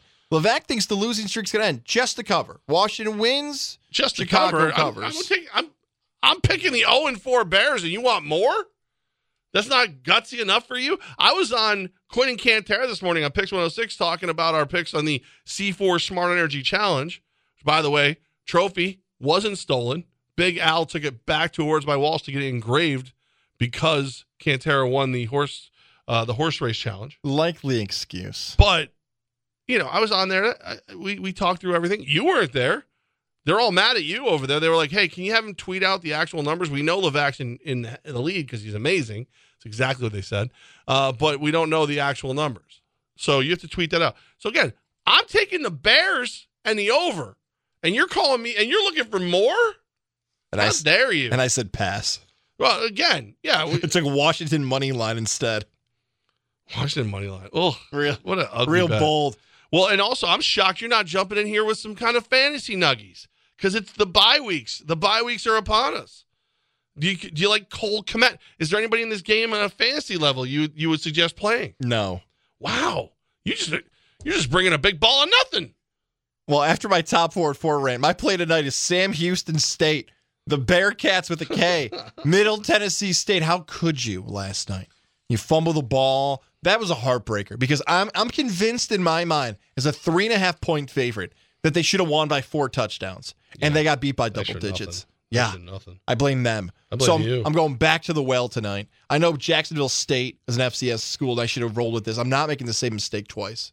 21 points. The Bearkats with a K. Never a good sign when you're wagering on a team that can't spell their own name right. But I'm taking Sam Houston State to cover against Liberty on Thursday Night Football. This is not what I planned. Like I said about 45 minutes ago, this was supposed to be baseball tonight. We're supposed to have some great pitchers on the mound, some exciting in or out, and moving on to the AL or NLDS. Everybody got swept. I had this great point about the wild card being so much better than the one game play. Everybody got swept. So that's where I sit here on the play of the day that I'm stuck taking Sam Houston State covering against Liberty. And I think nobody's going to do anything tonight in Thursday night football. Not a single soul, except I do like Robinson. I wouldn't bet on him at all. I just like him as a player and maybe a person. I mean, you're talking about somebody who actually who was literally shot and then played that season. Yeah, and and you think there'll be no Aaron Rodgers this year? Out of your mind. All right, I'm uh I'm I'm going to take the Bears plus six. I'm going to take the over 44 and a half. Uh, Wimp boy over there is going to uh, plus 20.5. That's his big his big swing tonight and pass. Way to go, way to go, pal. Thanks a lot for that. Uh, I will. I'll, I'll sleep well knowing that you've been so adventurous. You parlay that? Can you parlay pass and and yeah, it's just a bet. It's called a bet at that point. I feel like I'm back in with Quinn and Cantera. Hey, Integrative Sleep Center in Ballston Spa. Dr. Fred Dreer is the man. Lorianne in the office. Everyone amazing. They- They've become family because I just I really really like them. I know they care about me and everybody who goes in there. Uh, we get we get all these like stories where it's like, hey, I heard uh, Levack talk about it. I guess I'll give it a shot. My favorite is every so often a woman will call and say, I need to get my husband in here because I he makes me listen to Levack and Gaz when we're in the car in the afternoon. And I've heard Levack say his snoring is under control and his sleep apnea is under, control because of you. You need to get him in here now and fix him too. And like you know, they laugh and they get him in and they take good care of him. And next thing you know, everybody's happy, saving saving the world one snore at a time. When we're out live, it's one of the biggest compliments, the biggest questions people ask. Does it really work? Does Yeah. the mouthpiece work? And I like, hey, I had a great take about Sam Houston State. You don't want to ask me about that? You No. didn't hear about my pass on Thursday night against Bears Commanders? It- No. no. they want to talk about the Integrated Yep. Sleep Center, but it's a compliment to their great work they've done over the years and continue to do. My favorite is like the mask though. I'm like, I don't I don't have the mask. I have a mouthpiece. Well, you didn't have to get surgery? No, no, it's just a mouthpiece, custom fit to my mouth, and now it keeps my airway open. Snoring's under control. Sleep apnea's under control. I feel better. I can answer your questions. And the number one question is the number. It's 518-885-6185. Give them a call. Dr. Fred Dreer in the Integrative Sleep Center in Ballston. Help me sleep better. Help you sleep better too. Uh, Friday edition. So fantasy versus reality tomorrow. That's right, fantasy versus reality, a football Friday, dare we call it. We got some picks. I'll have a lot more wagers. I'll be ready, previewing some great games as well. Our first Friday in October. Can't wait for fantasy versus reality. So, guys, who's your quarterback? Pass. All right, who's your running? Pass. Uh, pass again. Uh, all right. oh, oh, and oh. Everybody, uh, Cavino and Rich coming up next. Uh, it's Fox Sports Radio 95.9, 980. Wash your hands, don't touch your face.